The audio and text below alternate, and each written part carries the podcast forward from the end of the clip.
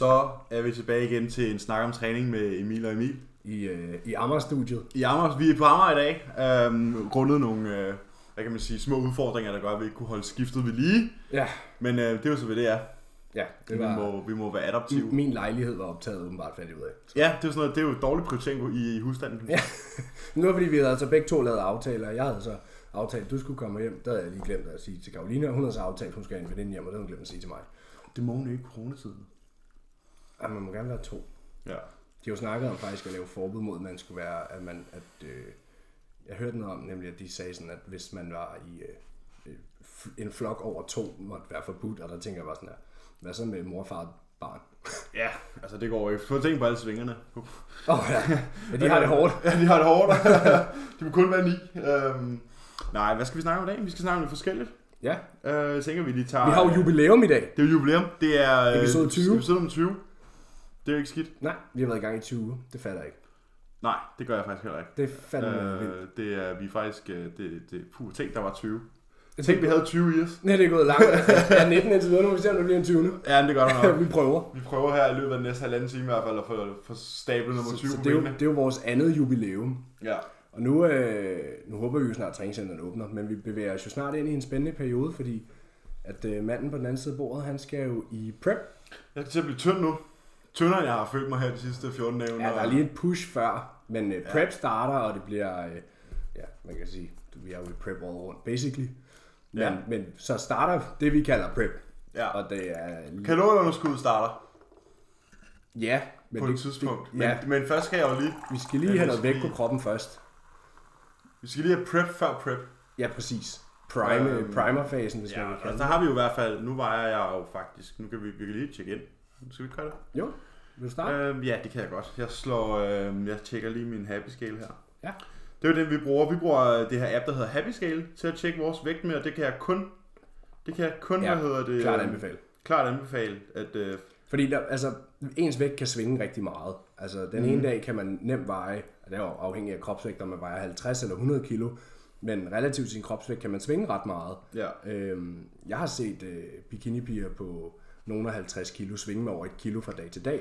Og det er jo afhængigt af, hvor meget salt fik du dagen før, hvor meget væske fik du dagen før, havde du træningsdag, Mhm. havde du hviledag, hvor mange carbs fik du, hvor lang tid har du sovet, hvor meget dyb søvn fik du.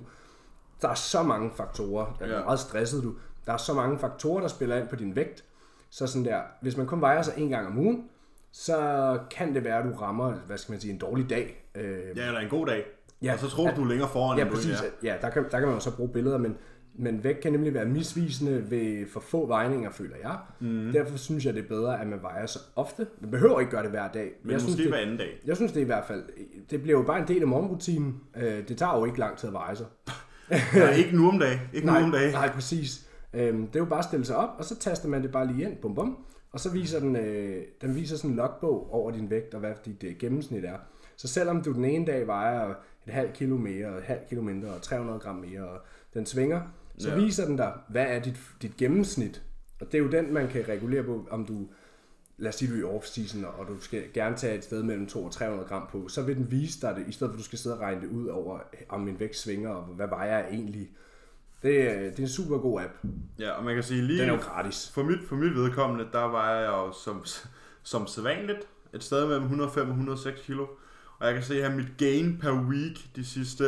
Er det, hvad er dit gennemsnit? Stiger det? Dit Mit, gennemsnits, moving average? gennemsnitsvægt ligger mellem øh, 100 105,6 og 105,8. Men den stiger.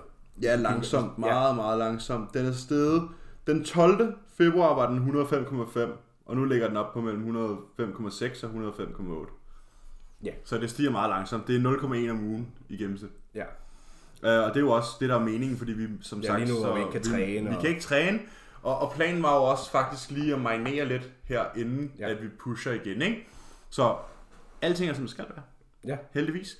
Ja, kan Øh, sige, udover man ikke kan du, har, du har været i en lidt mere heldig position med den her lockdown, kan man sige, kontra mig. Ja, fordi jeg har ikke været, jeg har ikke haft øh, stemplerne i bund, og jeg har ikke været i gang med et eller andet, som der var en deadline på. Nej, jeg har præcis. bare sådan, øh, hvad kan man sige, cruiset, Ja. cruiset lidt og været sådan, øh, Nå, men vi venter bare alligevel. Øhm, og jeg har det sådan lidt, lige Så, så behøver jeg heller ikke holde den deload, de havde planlagt. Nej, præcis, for den har vi holdt. Kan man Ja. sige, den holder vi jo nu. Ja. Og, og lige nu, der kan man sådan, jeg sammenligner lidt mig selv, jeg kan huske, hvad jeg snakker med det her om. Øhm, Men jeg, snakker, jeg var sådan, lige nu der har jeg, der er sådan en hund i snor, Ja, og Jordan holder, står og holder snoren.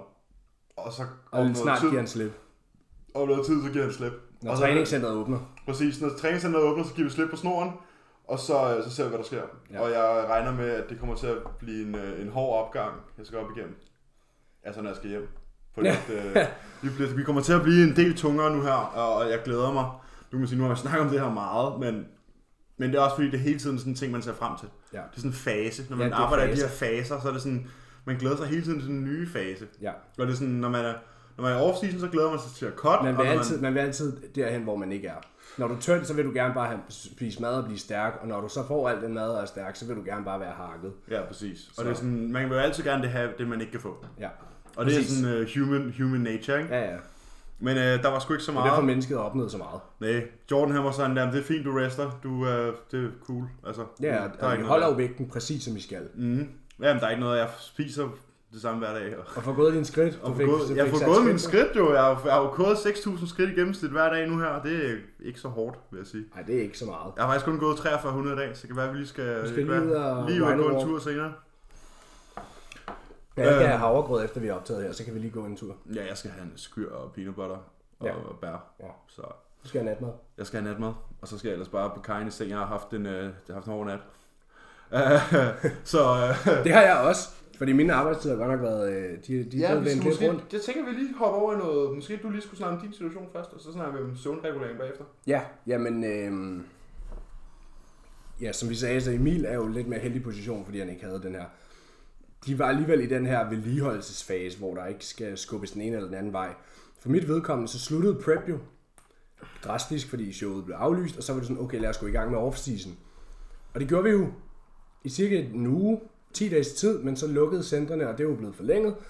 Og det er super nederen, fordi man vil jo rigtig gerne op i kalorier nu, øhm, efter en 20 ugers prep, ikke? Oh. Og, og øh, går og lever på hviledagsmad, og bare, fuck, Ja, hvad er din hviledagsmad? 2500 eller sådan noget? ja, 28 tror jeg. Ja, det er Men, sagt ikke meget, mand. nej, for mig er det jo ikke meget. Nej, præcis. det er meget lavt. Ja. Øhm, Hvor jeg får 5000 på hviledagsdagen. ja, nu her, præcis. præcis.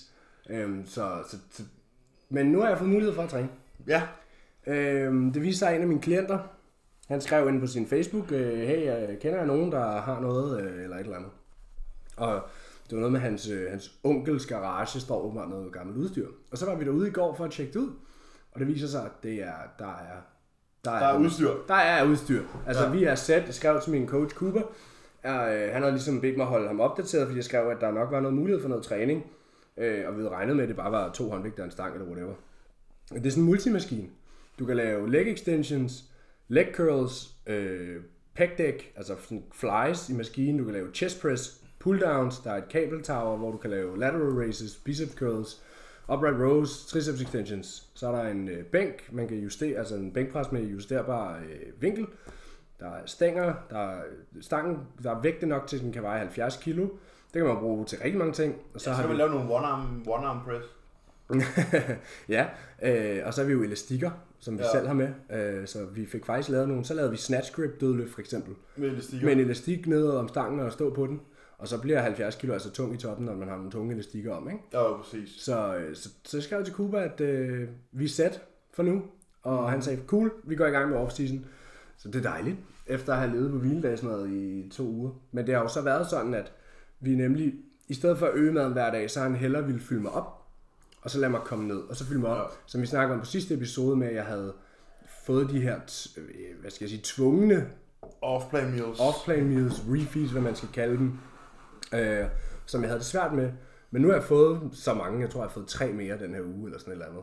Øh, fordi han, han har givet mig en grænse for, han sagde, hvis din, hvis din vægt kommer under det her, så spiser du. Ja, var det 207 pund? 207 startede han med at sige. Ja. Og så, fordi vi, efter vi havde spist øh, carbonara cheesecake sidste uge, der var jeg oppe og ramme 211, som var den tungeste vægt, siden vi sluttede prep.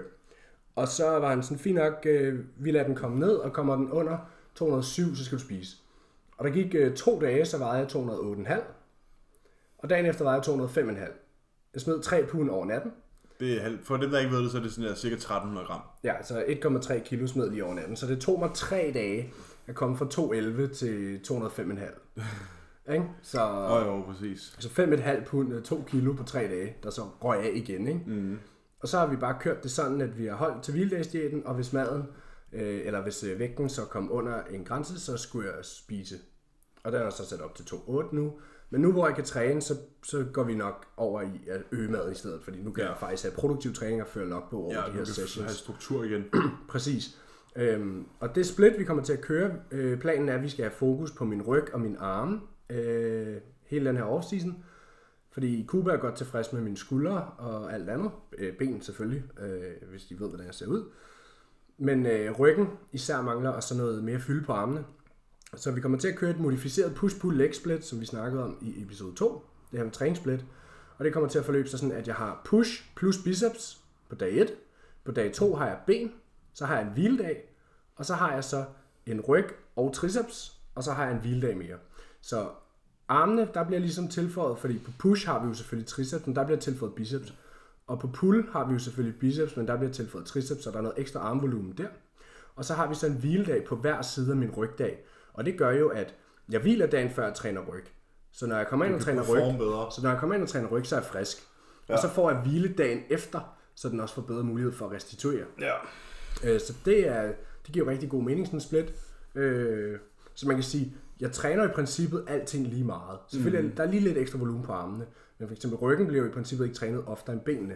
Men hvor man ligger hviledagene, har også rigtig meget at sige. Ja, fordi det, vi giver ligesom muskelgruppen... Og det er jo det samme split, du har.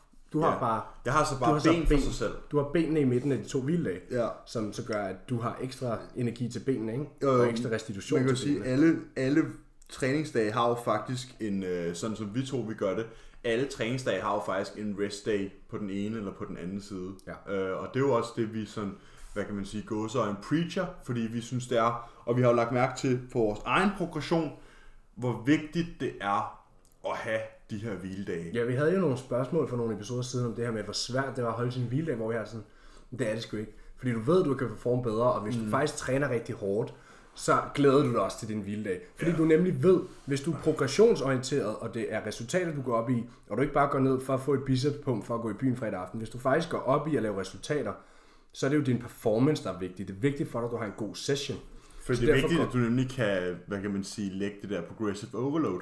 Ja, præcis. Så derfor er det jo vigtigt, at man får sin hvile, både så du kan komme ovenpå igen, efter at have gravet dig ned i et hul efter en hård træning, men også så du er frisk til den næste træning. Ja. Så det der med at træne 6-7 gange om ugen, øh, så træner man altså ikke hårdt. Så er det ikke nogen hårde træninger i hvert fald. Så går du ikke ind og smadrer ben, eller... Nej, men det er også, jeg tror også, det er sådan, fordi når man siger det, man kan godt træne hårdt, så man træner mange om ugen. Mm. Men, men man kan jo sige, det vi jo i, i hvad kan man sige, måske i sådan layman's terms gør, det er, at vi skal jo lave PR hver eneste træning. Ja, i princippet. Og Så- når vi, når vi siger PR, mener vi ikke one rep maxes. Nej, nej, PR, det er jo så bare, altså alt hvad vi gør, det skal jo gøres bedre næste gang. Og kan man gøre det, hvis man ikke har noget hvile mellem? Det var det, det, var det jeg snakker om, det der med at tage bilen ud af, hvad kan man sige, mekanikeren, inden den var færdig. Ja. Hvordan skal du så forvente, at den kan køre, Køre bedre, bedre, end den gjorde før. Ja, altså, så kan den køre på samme måde, som den gjorde før. Det var derfor, du skulle have den fikset. Ja. Uh, Ja, så det har, det har forløbet sig sådan for mig, at vi har ladet vægten komme ned, og så fylder op igen, lad vægten komme Ja, ned. og som vi også snakkede om på sidste episode, så bliver det jo super fedt, at dit split passer med mig Simons split. Ja, ja vi, ja, vi har øh, samme, vi har push-dag. samme, vi har push-dag samme dag. Ja, Så er der så bygget og det er jo faktisk meget fedt for Men vi dig, kommer så også til at hvile de samme dage, så, ja. så det der med at podcaste, og bliver meget nemmere. præcis, fordi så har vi... Tænk, det skulle lykkes på et tidspunkt, at vi havde hviledag de samme dage fast. Ja, så skal du bare begynde, så skal, nu går jeg jo i gang med mit øh, split, så når du kommer tilbage, skal du bare lige starte. Det synkroniserer vi bare. Ja, ja. Øhm, det er vi heldigvis tre om, så det er jo ikke noget problem. Nej. Jeg tror også, vi har snakket om, at vi skulle starte med ben, men det finder vi ud af. Øh, og det bliver super fedt, for man kan jo sige, push er jo en af de ting, som, som jeg er rigtig god til. Og, og hvor, at, hvor at, man kan sige, du er ikke lige så stærk, som jeg er der. Nej. Og, og det, det, det Simon så heller ikke. Så vi kan sådan alle tre få noget ud af det på en fed måde. ja. Øh, så det bliver bladet. Nu må vi se. Når Du, du, synes, du synes bare, det er fedt, fordi du er stærkere end os i push. altså, jeg kan lige tage min, øh, jeg kan lige tage et double win hver gang. Ja. jeg kan lige tage jeg synes der. det var sjovere, hvis vi skulle træne ryg samme dag. Ja, præcis. Jeg kan lige tage den der. Eller det, Hver gang vi skal træne push, så kan jeg lige tage den der, når I to har kørt, smækker lige fem med på hver side. Ja, hvor mig Og og få, Simon, og få flere reps. mig og Simon vi slås bare med andenplads. Men så kan I jo så have den på, på ryg og ben. Det er jo også det, det, er jo også det sjove ved, jamen, ja, det har vi jo så ikke, fordi min, Nej, præcis. men det er, jo, det, er jo det, det er jo det, der er det sjove ved også at træne på den måde her, at man kan have de her sådan konkurrencer. Mm. Ja, fordi så er folk sådan der, ah, oh, you is your only enemy. Og bare sådan, Jo, men det er stadig Ja. sjovt at prøve at slå hinanden. Det er stadig sjovt at prøve at slå hinanden, sådan Ja. ja. der, og det er stadig, og man, især Det fordi, ville at, så være sjovere, hvis vi havde de samme styrker. Fordi vi ved godt, når vi går ind i en session. hvem der vinder. Men man kan også sige, det er jo ikke sådan, det er jo ikke sådan der, at man på en eller anden måde er sådan er pissed over, at den anden vinder. Nej. Man bliver bare sådan, man, det presser en selv Ja, til at gøre det, det irriterer bedre. mig, at han smider 10 kilo mere på, når Ja, det er ja, ham, der skal køre, ikke? Jo, jo, men, men vi presser så også bare dig til sådan at chase og være sådan Præcis. der, det skal jeg også, det skal jeg også, det skal jeg også. Men det er jo det. Som bodybuilder, der er du jo bare konkurrencemindet. Ja, ja, Fordi præcis. det handler om den evige progression. Ja, og, og, det er jo, og det er jo det, man kan sige, vi to har jo draget så meget nytte af det, det med at være konkurrencemindet mod sig selv. Ja. Hvor Jamen, man det er jo det, sådan- logbogen gør. Og det er det, logbogen står for, ikke? Og det er jo, man kan jo sige, kæmpestor, øh, hvad kan man sige, den kontribuerer super meget til at, hvad kan man sige, lægge ny øh, muskelvæv ned. Ja, for fanden. Det er det der hypotrofi og Jamen- adaptive processer. Ja, altså det er jo, det er jo så simpelt, at kroppen den altid prøver at overleve. Mm. Så når den bliver udsat for noget, som, øh, som den ser som værende En fare. ja, en fare. Det her, det var, det her, det var, det var, det var lige på grænsen. Ja. Som, det vil sige, når man går til failure. Det var farligt, nu gik vi i stykker. Fordi det var det, vi snakkede om, det der med reps and reserve, og jo tættere du kommer på øh, true failure, jo, jo mere muskelmasse vil du rekruttere. Ja, jo større signal vil du sende om, at du skal lave noget om. Ja, plus at du bliver, der, der bliver rekrutteret flere og flere muskelfibre. Ja. Der, der, den, den, når du laver din første rep, hvis du laver et 12 rep set, så rekrutterer kroppen ikke alle muskelfibre på den første. Nej, for det, det skal lige se sådan her, hey, okay, hvor meget, hvor meget har du brug for? Ja, den, Fordi der bliver man- kun aktiveret det, der er brug for. Ja, fordi man skal aldrig, nogen, kroppen er jo, er jo lavet på den måde, at den vil jo aldrig nogensinde bruge mere energi, Det er, ligesom, det, er, lig- det er ligesom restauranten, der lige har åbnet, sætter ikke 100 kokke i gang, når der står en gæst. Nej, præcis. Det var ligesom... De bliver sat i gang løbende, som der kommer folk ind. Ja, lige så vel som vi købte 200 t-shirts, men købte 30 Ja. første gang. Altså, det, er, sådan- det er sådan nogle ting, og vi vil jo gerne se de t-shirts der. ja. Vi har ikke set så mange t-shirts endnu. Nej. Vi vil gerne se nogle t-shirts. Der er Der skal ikke alle, rippes. der har modtaget endnu. Men øh, det er også svært lige nu, for jeg har jo taget mange med, som så skulle hentes. Men, Men- folk var men folk ikke mødes. corona. Nej. Så, så det er, jeg fik faktisk en to afsted i går. Øh, Perfekt. ja. Men ja, nu går jeg i gang med off-season, og det er jeg så glad for. Øh, Ja. I går havde jeg tr- første dag på træningsmad rigtig længe, og, og faktisk... Er det næsten det, man glæder sig mest til, ikke? Jo, nej, jeg glædede mig faktisk fucking meget til at træne. Ja, Og, og så var det, men- jeg, jeg havde aldrig troet, jeg skulle glæde mig så meget til at træne i en fucking garage med en stang. Det viste sig så også at være bedre. Altså, jo længere og længere vi kom ind i træningen, jo mere positiv blev vi. Jeg var bare sådan, fuck man. Det er fedt, det her. Det her er Det er fedt. fedt, Ja. ja. ja. det er så old school. Altså, vi, og det sjove er, vi, øh, vi vidste jo ikke, hvad der var og sådan noget, og med, hvad for en stang er det, og hvor meget vægt er der. Så vi havde været hjemme ved min mor i hendes garage og hentet mine sommerdæk til bilen. Og havde taget dem med, for vi tænkte, de kunne være, de kunne ligge på stangen på en eller anden måde. Og, Ja, ja, altså, det, og så en, en højtaler med, og så øh, nogle monster. Det, altså, det, det var så... Det var total klasse. det, det føltes her old school, ved, og så går man i gang smider nogle bildæk på en stang og en højtaler over i hjørnet af den her pisse snavsede garage med myg over det hele, og Ja, ja, præcis. det var sgu meget sjovt. Og nu bliver det mit, øh, det bliver mit faste træningscrip. Jeg er jo så heldig, min, øh, ja, det er jo så en af mine klienters øh, onkel eller fars garage, eller hvad det var. Øh, jeg sagde til ham, han kan jo træne med mig fast der. Så kan han også få noget ud af det, altså gode træninger. Øh, så han træner bare med på min, som han er, går i skole. Så han, han kan Det gør han jo så ikke. Nej, nej, præcis. Nej, altså, han, ja, han har jo sådan noget hjemmeundervisning og sådan Ja. noget. Men det er ikke noget problem med ham. Altså, altså, så træner vi bare fast. Mm. Så keder han sig heller ikke for meget. Nej, præcis. Det der med måske lige at, Det er win-win. at smide noget socialt samvær ind i de her coronatider, ikke? Præcis. Og jeg har det sådan, at hvis man alligevel bare ses med de samme mennesker, så kan man kun smitte hinanden. Så, så Ja. det er sådan, Så øh, hvis han smittede mig i går, så er det for sent. Ja. Øh, men det er jo win-win, kan man sige på den måde. så bliver jeg så smittet i dag, men det er så, hvad det. Ja, yeah. det, sk- det skal sprede sig på en eller anden måde. Nej, det, det, kunne man, det var okay sjovt for tre uger siden. Nu er det ikke sjovt længere. altså, nu sad vi to og kiggede på de officielle tal. Øh, Ja, det gjorde vi. Øhm, og det er jo sådan lidt mærkeligt, at... Jeg ved ikke, om skal, skal vi råde os ud det her? jo, lad os tage den. Skal vi tage den? Ja, fordi jeg synes, det er min holdning. Okay, og det her er vores podcast. Ja. Vi kiggede på de ja officielle det, det, det er en fed sætning, det der. Det er vores holdning, det er mit podcast. Ja, vi, altså, vi kiggede på de officielle danske tal, og øh, gennemsnits levealder i Danmark, det vil sige, gennem, gennemsnits, øh, hvad skal man sige, alderen for, hvornår man dør, er 79. Ja. Gennemsnitsalderen for dem, der er døde af corona i Danmark, er 80. Det vil sige, alle dem, der er døde af corona, eller gennemsnittet af alle dem, der er døde i corona, har været ældre end den gennemsnitlige levealder. Det vil så sige, det er kun mænd, der er sådan, men det er så også flest øh, mænd, der har krasset af corona. Ja. Så, altså, jeg har det sådan, at jeg er ikke bange for at blive smittet. Selvfølgelig skal vi ikke gå og sprede det her, og, Nej, og, overhovedet og, ikke. og vi skal slet ikke putte de ældre i, i farzonen. Nej. Jeg har det bare sådan, jeg må godt mødes med en anden 20-årig. Fordi der er ikke nogen af os, der er i farzonen. Den yngste, der døde, var været 50. Ja. Men jeg har det sådan lidt, jeg har det sådan lidt man, skal, man skal i hvert fald tage hensyn til sine bedsteforældre. Ja, Jeg, det øh, jeg heller ikke med. Jeg har en episode øh, i torsdags, der holdt jeg fødselsdag med familien. På en meget mærkelig måde. Ah, med FaceTime, eller? Ja. Min lillebror blev 18. Ja, oh, det var ellers en stor... Ja, den står dag. Um, Den kan I jo holde en anden gang, tænker Det gør vi også. Ja. Men det var i hvert fald lidt ærgerligt. jeg. Øh, I ikke kan at også være der. et feast. Ja, det var, det var morgenmadsfeast. Nå, jeg vågnede, jeg havde ikke sovet så meget den nat der. Ja, hvis der var blevet holdt en 18 års. Ja, ja, jeg vågnede, hvad hedder det, jeg blev vækket klokken 8 af et FaceTime-opkald fra min lillebror, hvor at jeg så blev sat på bordet øh, midt i stuen, og så sad jeg og kiggede på, mens de spiste pandekager og så videre, så videre. Ja, og jeg lå, så bare i min, jeg lå i min seng med dynen helt op under hagen, og var lige vågnet, og var bare sådan, hej. og så kunne du glæde dig Og til... de, de fik min mest flirterende vinkel helt nedefra. Ja, ja, var- og så kunne du glæde dig til hakkebøf og æg. Ja, jeg skulle ud og have hakkebøf for æg og en kop kaffe, ikke? Ja. Så, øhm, så det var, hvad det er. Men det er jo meget sjovt, at, at det er så surrealistisk. Jeg tænkte meget over det, da jeg lå der, og jeg blev også sådan lidt, det sgu lidt ærgerligt. Ja, Øhm, at, det er det. men, men vi skal bare huske, at vi er nødt til at stå sammen ved at være hver for sig. Ja, ja. Øh, også fordi jeg har en far, der er syg, og han skal ikke udsættes for sådan noget. Nej. Øhm, Nej, han præcis. har ikke corona, men så han længe man er, ikke ses, altså som sagt, jeg er ikke bange for at blive smittet, og jeg er ikke bange for at mødes med en anden 20-årig. Altså jeg føler ikke, vi er farzone, men jeg ses ikke med min mormor, jeg ses ikke med min bedstefar og alle de her ting. jeg ses heller ikke med mine forældre, for eksempel. Nej, altså, sådan, nej, jeg, jeg er kun herhjemme. Ja. Og så er det folk, jævnaldrende folk, hvis det er, jeg skal ses med nogen. Jeg Ja. ses med dig hver weekend, ja. øh, og så har måske ses med en ven eller en veninde i løbet af ugen Ja. til noget mad, og så er det så er det. det. Det også det. Og jeg er jo stadig, øh, jeg arbejder jo i posten, øh, som jo er en del af det, hvad kan man sige, essentielle. Øh, Ja. Så vi er jo ikke lukket ned, og jeg, jeg er jo sammen med mange mennesker ude på arbejdet hver dag, øh, så på den måde, så er jeg jo i en større risiko end dem, der bliver hjemme. Øh, så derfor ses jeg jo heller ikke med de folk, jeg helst ikke vil smitte.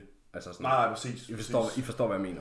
Man er nødt til at sortere i, hvem man kan tillade sig at ses med. Ja, men jeg er ikke bange for at tage ned og træne med mine klienter i det center der. Nej. Jeg har ikke nogen ældre klienter på den måde, så... Nej. Det var sjovt, at vi skal holde vores, øh, vores jubilæum under de her tilstande her. Ja, det havde vi ikke gættet os til for 10 uger øh, siden i hvert fald. Bare for fire uger siden. Nej. Altså, Ja.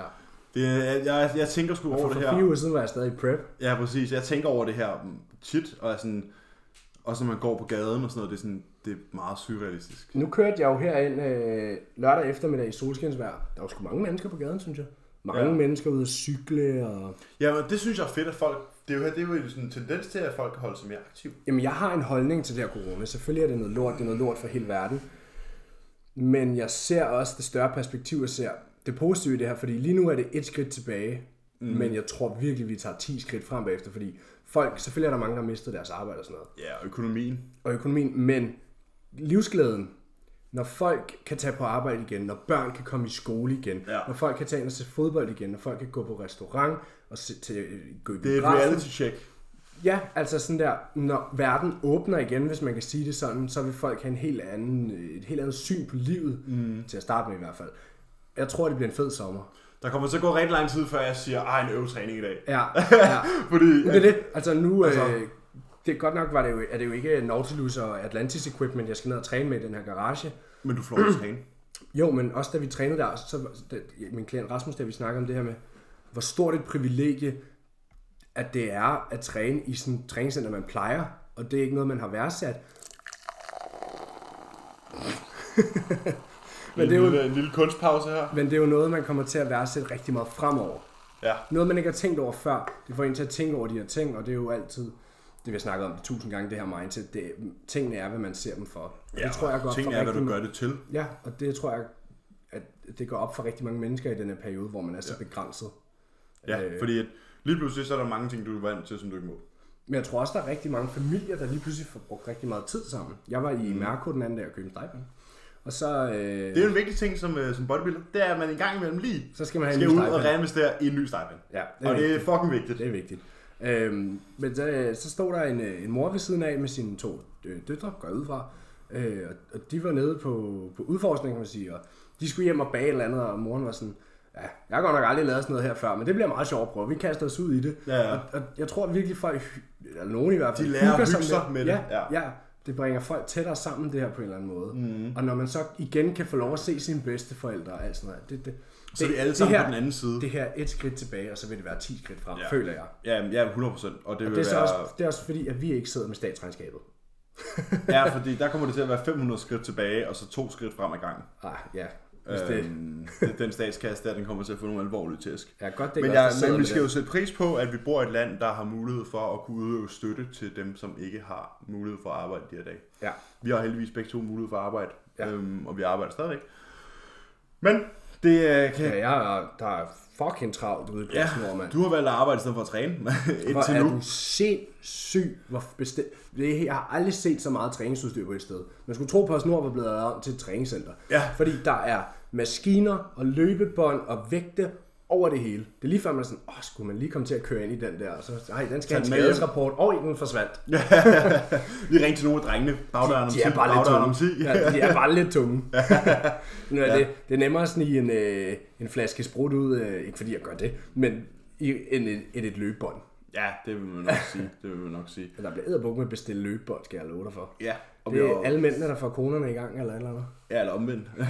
ja. Vi har, vi har i hvert fald fået et øh, spørgsmål relateret til det her coronatræning her. Ja. Og det var, øh, det var vores gode ven Dyret.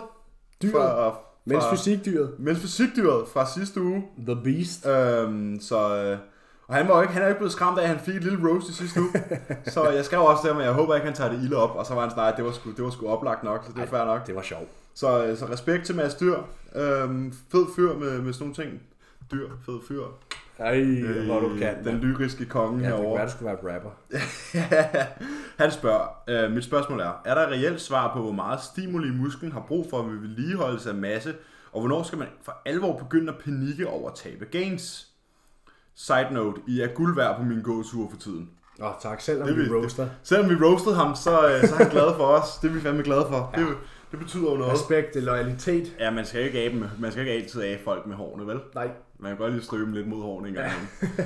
men, men er der et reelt svar på det her? Og jeg har det sådan... Øh, Et reelt svar ved jeg ikke. Sådan, man, ligesom man kan sige, hvor meget volumen skal den enkelte individ have, det er jo forskelligt. Ja, ja, præcis. Men man kan jo sige, der er jo, der er jo ligesom en grænse. Vi ved nok alle sammen godt, at det er nemmere at vedligeholde muskelmasse, end det er at bygge muskelmasse. Det er meget nemmere at vedligeholde. Ja. Ja. Det, det er utroligt Der skal nemt. utroligt lidt til. Ja, for at den Du bliver skal hængende. bare lige give sådan musklen det der. Du skal lige minde den om, at Du den skal skal, lige sådan, virke. hey, hey, jeg har stadig brug for dig. Jeg har stadig brug for dig. Ja, Det er så sådan bliver her. den hængende. Og så bliver den hængende. Ja. Fordi så er sådan, hey, jeg skal stadig bruges. Og Men især jeg behøver ikke og blive i større. den her tid, hvor alle er hjemme. Ja. Der er altså ingen undskyld, fordi hvad er, det, hvad er den hurtigste måde at miste muskelmasse på? Det er s- ikke at få sine måltider og have lortet søvn. Og prøv at høre, når du sidder derhjemme hver dag, så er der absolut ingen undskyldning For nogle af delene. for ikke at sove nok, fordi du ligger på en sofa hele dagen garanteret.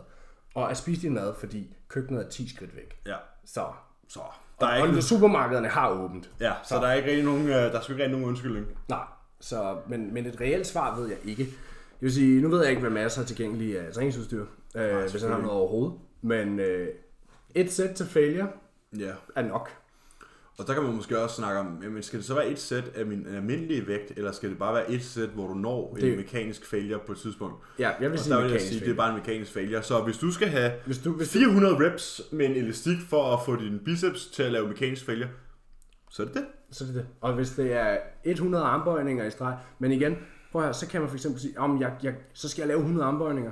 Mm, eller du kunne øh, gøre det rigtig hårdt ved at lægge noget på ryggen, tage en tung taske på ryggen, og så køre ekstremt langsomt ned, holde den i bunden og op. For på den måde kan Altså- du så forøge den mekaniske stress, du kan lægge på musklen. Ja, og så ligesom gøre det mere Så har du udfordrende. faktisk gjort armbøjning til en maskine lige pludselig. Ja, præcis. Altså, og så, Jeg ved, Jordan har brugt uh, weighted push-ups det, lavede i hans den anden, det lavede vi den anden dag i garagen. Ja, det kan jeg godt forstå. Fantastisk øvelse. Ja, jo, så lagde vi vægt oven på ryggen. Især, Og ja, man sige, især fordi bevægelsesmønstret er noget, der falder os naturligt i forvejen. Ja. For det er en øvelse, vi har lavet, hvad kan man sige, hele vores liv. Ja. Og det er, jo ligesom, det er jo bare ligesom at lave weighted pull-ups, eller weighted dips, eller et eller andet andet. Ja. Så hvis du begynder at lave altså, weighted push-ups, så er det sådan, det er jo bare et pres med vægt på. Ja. Så det er jo en reel, legit øvelse. Ja, ja. Selvom man ser ikke så mange, der laver push-ups længere, men Og, det, er- og, den er og, god nok. og hvis du er vant til at, at squat, jeg ved ikke hvor mange kilo eller eller andet, så laver du split squats, og så fylder du bare tasken med mursten, og så kører du bare langsomt med centriske hold i bunden op ja. igen. Du kan hurtigt få Ja, det til at gøre det. elastik rundt om foden og rundt om nakken. Ja, Altså, du ved, sådan nogle ting. man kan gøre det utrolig udfordrende. Ja. Og jeg ved godt, at vi tidligere har sagt på podcasten der med, jamen, vi tager ikke det her så tungt med ikke træne, vi hviler bare. Men nu hvor det er forlænget, det vil sige, jeg vil helst ikke gå meget mere end tre uger uden træning, før jeg så begyndte at gøre noget.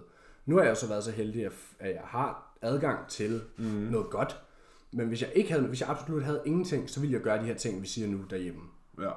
Jamen, jeg tror, at øh, hvis den bliver forlænget her efter den 13., så køber jeg øh, et fuldt sæt elastikker inden fra Elite FTS. Mm. Jeg køber et squat rack, køber et stang, og køber nogle skiver. Ja. Og en bænk. Og der kan man altså lave Og rigtig så meget. må jeg bruge mit eget Så hoved. bliver det her træningscenter. Heldigvis, øh, heldigvis så, øh, lige når det kommer til de her ting, så kan mit hoved et eller andet. Ja, ja. Øh, for jeg ved noget om de her ting. Så det er sådan, jeg tror, jeg bygger mig et øh, gym nede i gården. Og så må jeg jo spørge nogle af de andre i opgangen, om de har lyst til at være med. Ja. Og så kan vi jo finde på noget sjovt. Ja, skal man, Der er jo, der er jo også et vasktøjstativ, der kan bruges til et eller andet. man kan og- også eventuelt splice om det, ikke? Jo, jo, præcis. Altså, vi, øh, vi var også lidt opfindsomme, fordi øh, der er den her chest press maskine, men det er jo, en, det er jo sådan en multimaskine, så øh, den var tung nok for eksempel til leg extensions og leg curls, men chest press var den ikke lige tung nok til. Men den her garage er altså et bilværksted. Ja. Øh, så vi fandt sådan nogle, øh, jeg ved sgu ikke, hvad det sådan nogle lange, lange, stærke skruer. Så stak vi dem ind i stakken og hængte vægte ud over, og så bandt vi dem fast med en elastik og en clips, og Ja, ja. man, man, det, man kan sagtens få det til at fungere. Bare være kreativ. Øh, min Se, klient, min se klient Joachim, og ikke, lø- og ikke problemer. jeg lagde min klient Joachim op på min story i dag. Han har haft en workout at home i dag. For første gang i 18 dage træner han. Mm. Og han var sindssygt opfindsom. Han fandt en måde at lave øh, øh, bandet øh, skulderpres, med, altså, hvor den var tung i toppen og let i bunden. Han satte elastikkerne rigtigt på stolen. Og Ja, ja, præcis. man, man kan altså lave rigtig, rigtig meget. Øhm, og jeg ved, AJ Morris har lagt nogle hjemmetræning. Han har lagt nogle rigtig, rigtig gode hjemmetræningsvideoer op, ja. og The Muscle Mentors har lagt nogle rigtig gode nogle op på deres YouTube. Ja. Øh, så det er ikke noget, man skal betale for at se. Nej, det er AJ's også. Ja, præcis. Og det ligger alt sammen på YouTube, deres ting. Og det er, det synes jeg, hvis man rigtig gerne vil de her ting, og man har købt elastikkerne, og man har de her ting, så synes jeg, man skal gå ind og tjekke deres sider, og så gøre det. Fordi at det, det er altså nogle drenge, der ved, hvad de snakker om. Ja, det er det. Vi har jo snakket om det mange gange før. Ja, og vi har jo AJ Morris. AJ har sagt, at jeg bare skal skrive til ham, når han skal komme på podcasten. Ja, Vi vil jo lige have jubileumet her for os selv. Ja, Og så, øh, ja, så det er jo oplagt at gøre det her i corona. Vi skal jo også øh, vi skal have Emily min klient Emily ind og snakke med hende. Øh, men øh, det tænker jeg, at vi gør, når corona er slut. Ja. Øh, men ja vi skal helst ikke være mere end to studier. Nej. Så det er jo oplagt at have, ja, hvis vi kunne få AJ på næste weekend. Ja, skal vi se, om vi kan gøre det sådan eftermiddag næste weekend? Jo, jeg prøver at høre ham ad. Ja. Det kunne være sindssygt. Efter kl. 14. Og det vi skal snakke med ham om, er jo netop det her spørgsmål med, om, yeah. om folk skal træne forskelligt på, om de er naturlige eller ej. Øh, det er det emne, han skal med ind og diskutere. Ja, og så skal vi nok bare snakke om intensitet og træning og alt muligt. Altså, han er, han er også en sjov fætter. Der bliver nok fyret nogle jokes af. Ja, jeg kan rigtig godt lide ham. Ja. Ja. Fan af ham. Vi mødte ham jo over i Rotherham. Ja, han er en god fyr. Ja. Um, så der bliver, nok, øh, der bliver nok fyret noget spas af. Vi skal lige, hvordan vi gør det online, det skal vi have fundet ud af. Men jeg Ja. tror, jeg har en løsning. Du har en løsning. Ja, Ja, fordi- ellers så laver han altså de der online podcast hele tiden selv, så jeg er sikker på, at han Så han kunne faktisk bare lave det, og så kunne han sende lydfilen til os. sikkert. Ja, det finder vi ud af. Det kommer vi i hvert fald til at gøre i næste uge. Det vil også blive med video. Ja, til, så kan vi få endelig få lagt noget op på YouTube-kanalen. Ja. ja, det er jo gået lige stå. Ja, men det var også, fordi der var sgu ikke... øh, Der var sgu ikke så meget engagement kontra Spotify og Nej, der var også der, jeg brugte to og en halv time, tre timer på at lave det video, og så var der fem visninger. Ja, men jeg vil heller ikke øh, selv gå på YouTube for at høre podcast. Nej. Ikke, nej, nej, nej, Nej. nej. Men vi smider nok, det kan være, at vi smider en lille videoteaser op på vores Instagram. Ja, altså hvis vi, får, hvis vi får filmet med, eller optaget med AJ, og der er video på, så kan jeg love dig for, at den skal på YouTube. Altså man kan jo sige, programmet vi bruger, det, Det, kommer til det at bruge også være, det kan også være, at han vil lægge det op. Det, det kommer til at foregå på engelsk. Det gør det. Det gør det, det kommer til at foregå med engelsk. Jeg må hellere få læst øh, engelske ordbog her. Ja, mit holdt meget ved lige. Ja. Men, øh, men ja, det kunne være fedt, hvis han smed den op. mm-hmm. Det kunne være, det kunne være godt. Ja, det, må kan nok, det er nok ikke umuligt. Det er nok ikke umuligt, nej. Han er til at snakke med jo. Ja, men øh, jeg synes, vi skal holde os... Øh, vi har faktisk en mere i dag. Ja. Vi har også en øh, Rep Ranges. Ja, vi vil snakke om rep ranges i dag. Ja, fordi det er sådan en meget... Øh, hvad kan man sige? Misforstået ting. Ja. Øh, med at den her Rep Range... henter- Hvor, hvor stod den næste ramme Pepsi? Den anden ramme Pepsi står på den anden tag. Jeg henter den lige. Du henter den lige. Skal du Nej. Øh, jo, kan du ikke øh, tage med til mig også? Hvad det? det der med Red Rangers, det er jo sådan en ting, man ser, øh, kan godt være øh, meget misforstået. Øh, med at der er nogen, der er meget overbevist om, at hvis man kører den her rep range, kommer ens muskler til at se sådan her ud, og den her rep range får ens muskler til at se sådan her ud. Og det synes jeg måske, vi skal tage fat i. Øhm, um, for det handler sgu egentlig ikke så meget om, hvor mange gange du bevæger musklen, men måske mere, hvordan musklen har det, når du bevæger den. Øh, Jeg sagde lige, at der, var, der er den der stigma omkring, at de forskellige rep ranges producerer et forskelligt resultat i forhold til, hvordan din muskel ser ud, og det er jo ikke... Nej, ja, man hører tit det her med, at øh, i off-season skal du løfte tungt for at løfte, øh, bygge muskel, og så når du er tæt på scenen, så skal du lave højere gentagelser for at, For at, at, skabe, at skabe detaljer. Nu skal I høre her. Ja. Detaljer i jeres muskler kommer fra, at man kan se musklen, det vil sige, at I ikke har fedt, der dækker musklen. Ja. Øhm, forskellige type træning vil ikke ændre, øh, hvordan musklen ser ud som sådan. Det der med at få detaljer op til scenen og definitioner, Det handler om din diæt. det handler om din fedtprocent, mm. og hvor meget væske du går og holder. Ja. Så man kan, hvis man kigger på, der er jo forskellige, der er jo mekanisk stress og metabolisk stress. Øhm, jo mere, jo tungere et sæt er, øhm, altså jo mere vægt vi har på, givet du så placerer vægten på musklen og ikke på leder og sådan noget, øhm, jo mere mekanisk stress kan vi skabe. Og det er, som vi har snakket om tidligere, det er den der 80-20 fordeling. Ja, Med hvor mekanisk vi vægter stress. mekanisk stress Ja, meget præcis. vigtigere, end vi vægter Præcis. øh, metabolisk stress, som er mere kendt som Isolationsbevægelser. Ja, pump, pumptræning, syretræning, øh, sådan noget høj gentagelser, lav, øh, Lav lav, hvile mellem, øh, ja, lavere, lavere vægt og ikke så meget hvile mellem sæt og, og sådan ja. noget. Det der med bare at fylde musklerne op med så meget blod som muligt. Det gør man også, øh, men jeg vil vægte mekanisk stress meget mere. ja.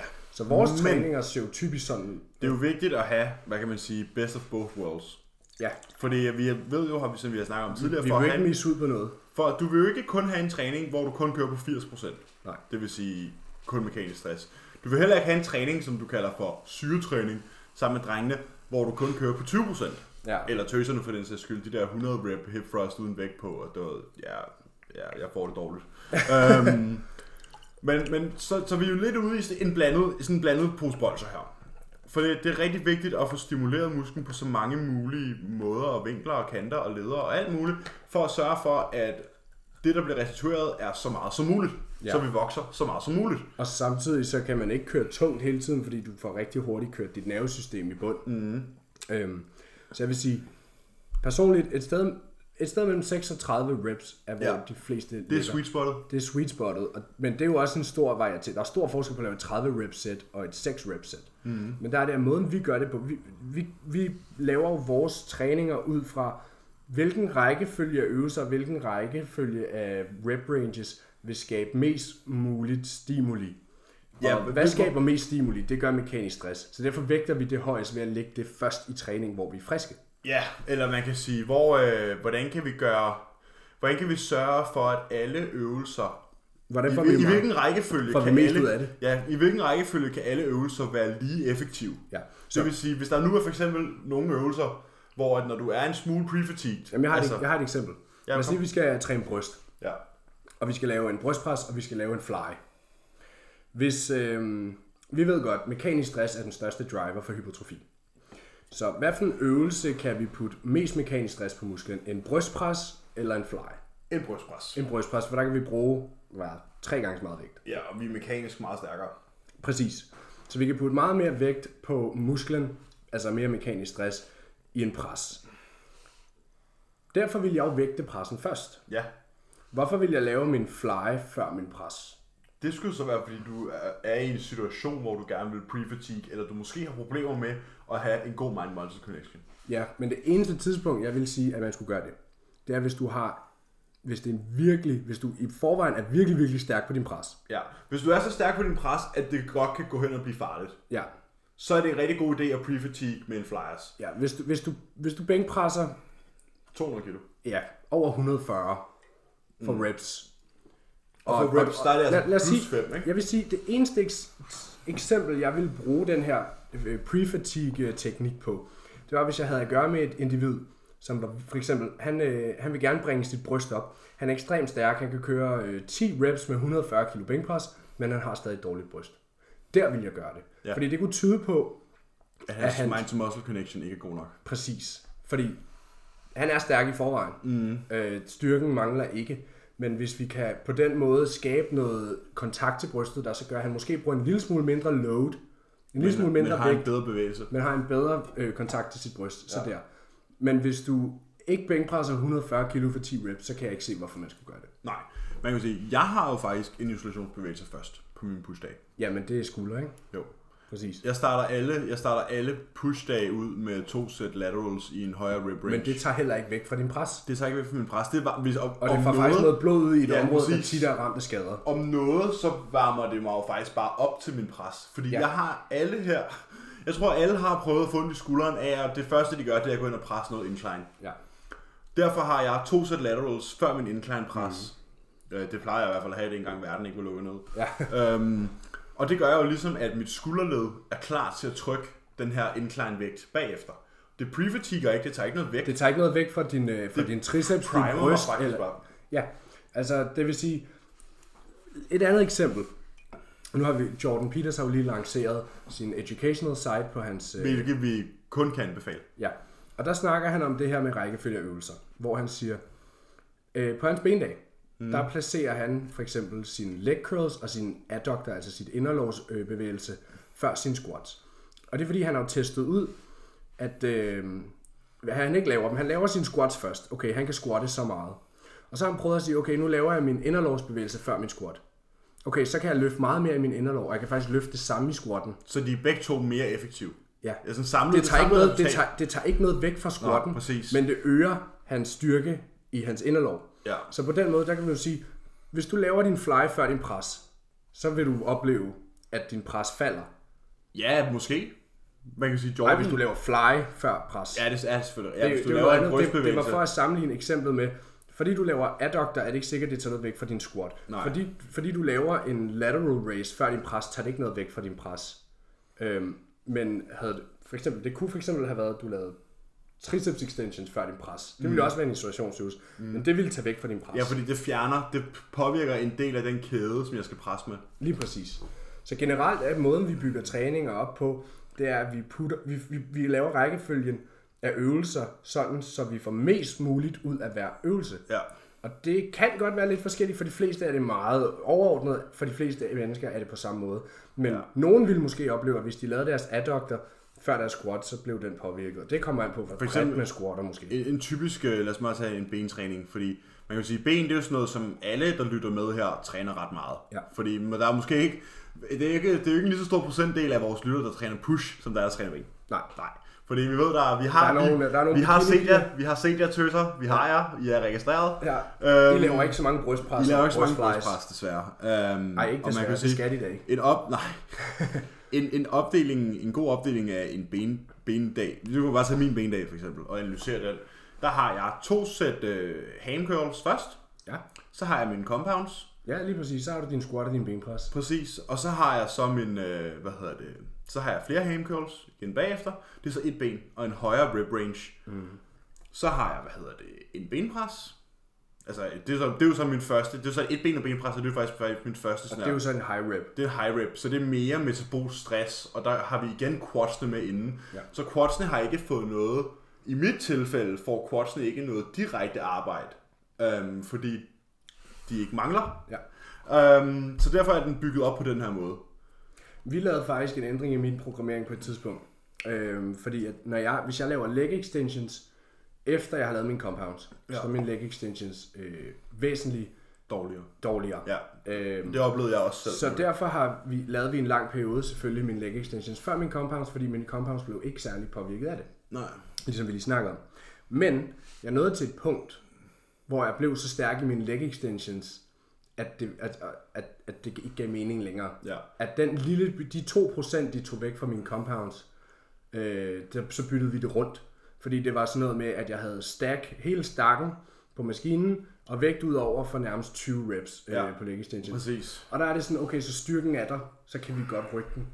For det er ikke et problem. Det var det samme problem, jeg havde, inden vi fik det nye program også. Fordi Ja. ja. jeg havde et sæt leg extensions, af sådan der 10-12 reps, før min compounds. Ja. Og det endte også bare med at være sådan noget, en elastik rundt om puden, og vægte på, og fuld stack, og 20 gentagelser. Ja. Hvor det bare var sådan, jeg, var også, jeg skrev bare til Jordan, da han skulle lave det nye program, sådan der, kan vi ikke bare ekskludere leg extensions fordi det er bare ikke et go-to længere. Fordi ja. det er sådan, så, så prøvede jeg at rykke dem ned bag ved min compounds.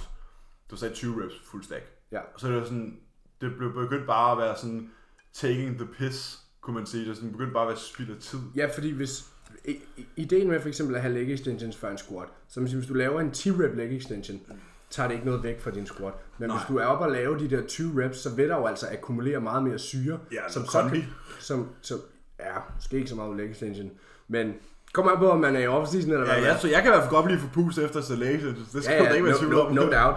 Men, øh, men der er det, at så tager det, der Mm. kan det jo gå hen og tage... Meningen, at vi havde placeret leg extension før compounds, var jo netop fordi, at det ikke tog noget væk fra compounds. Men Ja. det kan det jo ende med, hvis det er, du ligger og laver 20-30 reps. Ja, og et andet argument for at have leg extensions før compounds, det er jo faktisk, at leg extensions er en af de eneste bevægelser, hvor du kan fully Det shorten. er den eneste Det er den bevægelse. eneste... Ja, medmindre du kommer ud i at lave noget rigtig, rigtig fancy, Mhm. mm-hmm. øh, så er den den eneste bevægelse, hvor du kan gøre, hvad hedder det, lårmusklen helt kort. Du kan få den helt spændt Ja, og det er jo faktisk et... mod modstand. Ja, For du kan jo godt, du kan jo godt gå op i en squat og stå og spænde i benene, men der er er ikke ikke nogen modstand. Nej, nej, for der er ikke nogen modstand Nej. på knæledet der. Og, og det kan man sige, det er jo et rigtig, rigtig godt argument for at have sin leg extensions før sin compounds, og hvilket jo også er grunden til, at vi har haft det. Ja. Det er for at få lårmusklen så kort som muligt, inden man går ind i compounds. Det er fordi, at din Når du evne, har lavet dine compounds, ja, så din evne til at få musklen kort er måske, hvad kan man sige, sådan diminished eller påvirket en lille smule. Det er fordi meget. At, ja, for jeg ved, at efter jeg har hacksquattet og efter jeg har benpresset, så kan de der extensions, det kan godt, altså, når man kommer du, helt du op kan i nærmest toppen, ikke, du kan jo ikke spænde Nej, du, når du kommer helt op i toppen, så begynder det begynder at være sådan, du, det føles ikke rigtigt. Nej, for der er blod i musklen. Ja. Den er jo fyldt med alt muligt, så du kan ikke få den helt kort. Nej, hvor at hvis du gør det før, så er din lår, hvad kan man sige, gåsøjne kolde, og så har du mulighed for at kunne lægge så meget pres på den rigtige I måde. kender det jo alle sammen godt, at når I, når I står og spænder i brystet, så er en rigtig god kontakt. Men når det er helt pumpet op, efter I har lavet flies og pres og øh, det ene og det andet, så kan I ikke få den samme kontakt, fordi det Nej. er så fyldt, man kan nærmest ikke spænde, man kan ikke bevæge Der er så musklen. meget vand og blod og alt muligt indeni. Ja, præcis. Så det er... Det der med... Nu gik vi lidt for rip ranges. ja. Men en, lige, en, Det en, ting, endte man med lige kan, programmering i stedet for. en, lige en ting, man kan tage fra det her, det er sådan her. Hvis du ikke er særlig stærk til extensions, så læg den før din compounds og bliv fucking super stærk til dem. Ja.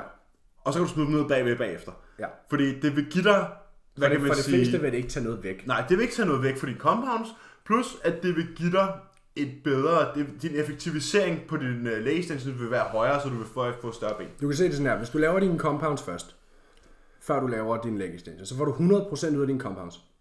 Jeg Ja. siger, du kan, du kan benpres øh, 300 kilo 10 gange. Mm. Og så laver du din leg extension bagefter, og så får du 70 kilo 10 gange. Ja. Så prøver du at bytte rundt næste gang. Og så kører du med 70 kilo igen på leg extension, hvor du sidst fik 10, fordi du lavede den efter din squat. Nu kan du få den for 13. Okay, så du har fået I, en, un- I et unikt bevægelsesbane. så du har fået 30% mere ud af din leg extension. Så går du videre til din benpres. Og da du lavede din benpres først, så fik du 300 kg for 10. Det kan du stadig få nu. Så har du øget din volumen over den session, bare ved at rykke rundt. Ja, Som jo vil skabe mere stimuli. og derfor har du også, hvad kan man sige, udforsket en unik bevægelsesbane, som også vil gøre din muskel bedre. Ja, Så der, er- der, er kun, der er kun wins at have, medmindre man får rigtig stærke ben. og det er jo derfor, vi har et motto, der hedder tilfældig træning giver tilfældige resultater. Ja. Fordi at, øh, der er jo ikke noget tilfældigt over programmering, eller det burde der ikke være. Nej. Fordi det handler jo om at optimere så meget som muligt. Vi er Ja. nede at træne. Lad os sige, du har du, træ, du træner en muskel hver femte dag. Mm. Så på, på to uger træner du Mhm. Det tre det, gange. Ja, ja, præcis. Tre gange på 10 dage. Tre gange på 10 dage træner vi. Så vi skal jo have det mest ud af hver træning. Mm. Og derfor skal vores programmering jo selvfølgelig være optimal. Så med rep ranges, hvad har vi, har vi kom, oh, hold, Vi har slet ikke snakket om rip ranges. ranges. Jeg, jeg, jeg vi plejer, kom frem til, at 6-30 var det sweet spot. Ja, og det skal man have blandet i en god bland bolcher. Og jeg plejer at have det sådan, at jeg kan sådan, sådan alt over 20, der begynder det at være sådan, øh, hvad kan man sige, ens opmærksomhedsevne kommer til at være på prøve. Fordi ja. der begynder det at blive kedeligt. Øh, det, altså, det gør det. Det er sådan, hvis du skal lave 8, hvis du har et 30 rep sæt, øh, hvad kan man sige, Bulgarian split squats, så ender du med enten at blive forpustet, eller komme til at kede dig og nok ikke kunne tage den hele vejen. Kede dig. Du er ved at dø. Ja, men, men, men, men du kommer nok til at dø af sådan her udmattelse, inden Ja, det kommer an på ens kondi. Man skal jo selvfølgelig ikke, man skal jo selvfølgelig ikke gå efter at lave et 50 rep sæt, hvis din kondi holder til 20. Nej. Og det er jo det, vi har snakket om i cardio-episoden, mm. at cardio i off-season kan være et værktøj, fordi hvis du ikke, Hvis du ikke kan Ja, eller 20 reps sets kan være det. Lad os værktøj. sige, at du øh, i din off-season, når du er lidt tungere, øhm, og at arbejde over 12 reps, simpelthen, det kan du ikke, fordi du er i så dårlig form. Øh, det er jo ikke optimalt. Så der vil jeg jo nok implementere noget cardio, for at man så kunne lave de her 20 rep sets. Ja, jeg har, jeg har 20 reps sets på min bendag. Ja. Dem har jeg mange af. Ja. Og det er jo simpelthen af samme årsag. Ja. Fordi nu har vi været i off-season i... jeg kan ikke huske, hvornår jeg sidst var i kalorieunderskud. Øhm, men, jeg, men jeg ved, hvornår jeg kommer til at være det igen. Nej, jeg var ikke... Jeg var ikke Du var i, et mini, I, var, I havde et meget kort minicut på et tidspunkt. Ja, men kan du sige 5.000 kalorier i kalorieunderskud, ikke? Du tabte dig. Jeg tabte mig 4 Du kilo på så- 3 kilo. Nå, taber så jeg, har været, kalorieunderskud? jeg var i 3 ugers kalorieunderskud i september måned 2019. Øhm, For et halvt år siden. det var det et halvt år siden. Ja, det, det er faktisk et halvt år siden. Fuck, det er et halvt år siden, vi var i England. Det over et halvt, snart syv måneder siden. Ja, men nu har vi jo lige annonceret, at vi tager Jesus til England igen. Til Vi tager til England igen. Jeg er blevet inviteret hjem med min coach. Ja, jeg tager bare med. Ja, forhåbentlig. Ja, så må han jo tage os begge to. Der er ikke noget der. Skal jeg bare have, jeg tænkte på at komme over og, hænge ud og træne med dig og drengene, hvis, øh, hvis, hvis det er i orden. Ja, ja, jeg har fire soveværelser, så kommer bare. Nå, Ja, okay, cool. præcis. Jeg tænkte bare en Airbnb, men fair nok. ja, det er så det er. Så vi tager til Rotherham igen, forhåbentlig. Emil gør i hvert fald, så må vi se, hvad jeg gør. Ja, Det nu er må vi se, hvad det Det er bliver finde ud af. Hvor var det, vi kom fra? Rep ranges. Vi snakker om Rep Ranges Ja, grunden til, at vi kom, grunden til, at vi kom på afveje og endte med at snakke programmering, det er jo fordi, at vi netop så har vores, som vi lige snakkede om, at det er måske ikke optimalt at have metabolisk arbejde før sin compounds. Nej. At du kan godt lægge din leg extension før din øh, squats, men det skal jo så ikke være en 20 repper. Nej, men det, er så kun, men det gjorde vi så også kun for at øge ekt- effektivisering. Så det er jo faktisk effektivisering af program, programmering i forhold til Rep Ranges. Ja, og der, kan man, der er det jo, at øh, vi har vores compound øvelser øh, tidligt i workouten for at optimere mekanisk stress. Mm. Derfor har vi også en lavere rep range på dem. Ja. Fordi jo mere vægt der er på, jo mere mekanisk stress skaber vi. Præcis. Øh, men vi skal heller ikke derned i øh, one rep maxes og 2 og 3 og 4, på grund af, at det er også en balance mellem restitution af centralnervesystemet. Ja, det er sådan du risk, laver en- risk versus reward, ikke? Ja, fordi hvis du laver en one rep max på dødløft, så rester du dit, øh, dit øh, centralnervesystem og rekrutterer alt din krop har på én gang, og resten af din session vil, vil dø af det. Ja, kig på, kig på samlet volumen. Lad os sige, du kan dødløfte 250 for et rep. Ja. Det er dit one rep max. Ja. Så passer det nok med, at du kan dødløfte 220 for 3. Ja. Det passer nok meget godt. Ja. Hvis du dødløfter 22 for 3, og det er også en, det er en RP, nu har vi snart lige om RP igen. Det er en RP på 10 ud af 10. Ja, Og ja vi, la- vi laver jo kun 10 ud af 10. Ja. Eller vi går efter det, vi er jo blevet enige om, man kan vi, altid... vi kører altid 9,5, men man kan godt, man går efter 10. Man går efter 10. Men lad os nu bare sige, at du... Og RPE, det er rate of perceived effort. Præcis, det var hårdt, du træner. Altså, hvor hårdt Din, du din intention om at Ja. ja. træne hårdt. Men jeg synes, vi skal lade være med at tage en 3, og vi tager en 5'er. Lad os nu bare sige, at du kan dødløfte 250 for 1. Ja, så passer det med 220 for 3, så kan du nok dødløfte 200 for 5. 200 for 5. Hvis du dødløfter 200 for 5, 5 gange 200, det er 1000. Okay, hvis du dødløfter 250 for 1, det er 250. Så du har faktisk fået 1000 kilos volumen på de, for 5 repperen, og dermed lagt en mindre stress på dit centralnervesystem, fordi du ikke har skulle anstrenge dig på samme... Du skal ikke, du skal ikke skulle fyre lige så mange signaler afsted for at løfte den ene vægt. Ja. Så du har ikke sådan brændt alle, hvad kan man sige... Du kan ikke brænde alle dine sikringer af. Sådan der. Nej. Men du har kontinuerligt løftet en relativt tung vægt for flere gentagelser, og derfor fået mere volumen ind. Ja. Og bada bang, bada bum, mere muskelmasse. Og der er det jo så, at man så, lad os sige, du, at det er en rygtræning, og så har vi lavet dødløft først. Og så er det jo så, at vi går videre over i noget row og noget pull-down arbejde, mm. noget i den stil. Og der vil vi jo så, i en dødløft, der vil jeg jo typisk sige, at 6 reps er et godt sted. Ja. Men jeg vil måske ikke lave en 6 rep øh, pull-down. Nej. Der er nok op i en sådan en For det er igen 8 det her 10, med 12. programmering. Ja, præcis. Fordi det er en øvelse, der er sværere teknisk at mærke sine muskler i. Altså, don't get me wrong, dødløft er en teknisk øvelse. Men det der med, sådan, man skal sikre sig, at man rammer latsene og have fokus på bevægelse af skulderbladet og, Og humulus, alt sådan noget der. Ja. Så der skal man også passe på med, hvad for en rep range man arbejder i. Typisk vil jeg sige, for sådan noget øh, rygarbejde ligger jeg afsted mellem 8 og 12. Ja. Øhm, og 12 til 15. Ja, sådan en øh, 8 til 10, 10 til 15 der Ja. omkring. Fordi også med ryggen, altså man kan jo sige, som du, du, lige har sagt, så er det det der med, prøv at høre, hvis du samler noget tungt op for gulvet, og du rejser dig op sammen med det, i dødløften, og du gør det med god form, så skal jeg love dig for, at så er der et eller andet, der er blevet ramt inde bagved. Ja, ja, der er et eller andet på bagkæden. Du skal ikke være ked af det. Der er et eller andet, der, er et eller andet, der har fået mos. Så her, På bagkæden, ja. På bagkæden. Men, men når du har en lat pull down, så er det så... Eller lad os nu bare tage en meget teknisk øvelse, for eksempel. lad os sige, en, en dumbbell bend over row. Ja. Altså eksekveret perfekt. Ja, det, Der er altså- det, det, jeg tror, meget få mennesker, jeg ser udføre den flot. Præcis. Fordi det er sådan, du, der skal du, der er sådan tricket, det er nærmest sådan at lukke øjnene, og så bare tænke, sådan, okay, hvor skal den hen? Og du er Ja, nødt til, du skal du bare til at mærke, din muskel. ja, du er nødt til skal at bare se mærke dig selv efter. som et ana- Du skal se dig selv bagfra som tredje person, og så forestille dig, at du er et anatomikort. Ja, og så kig, okay, min håndled skal hen til min hofte. Sådan, den skal ned i hoften. Hvis du forestiller dig latten om på ryggen, den hæfter op i armhulen, og den sidder fast nede ved lænden, så Det er sådan du... noget, der er rigtig lort at lave en video, ikke? Ja, du skal, du skal forestille dig, at de to punkter bliver brunget tættere på hinanden. Ja. Eller et nemmere eksempel er jo bicepsen. Den hæfter i, øh, hvad hedder det, i, ned i albuledet, Ja, albuledet. og så hæfter den op i brystet. Ja. Og de to punkter skal jo bringes tættere på hinanden. At visualisere sådan nogle ting, når du træner, i stedet for at tænke arm op, men at tænke på at få de to punkter tættere på hinanden. Tænk på at flex din biceps. Ja, selvfølgelig, men man flexer jo netop, det er jo en elastik i Ja. princippet, muskelfibrene, der bliver øh, Trukket sammen. trukket sammen og strukket, Kontraheret. kontraheret og strukket. Øhm, så Jeg, jeg skal lige to sekunder. Jeg er helt vild med, at den her episode bliver så nørdet. De sidste to episoder har været sådan nogle øh, kævle-episoder. Ja. Så det, det her, det, det er rigtig fedt. Det er, jeg sagde, som jeg sagde til dig, vi gik i gang, jeg vil rigtig gerne nørde i dag. ja, Og det ja, gør vi. Jamen, det gør vi lidt. Øh, uden, men på, på en måde, hvor folk kan følge med, håber jeg. Ja, det håber, det håber jeg.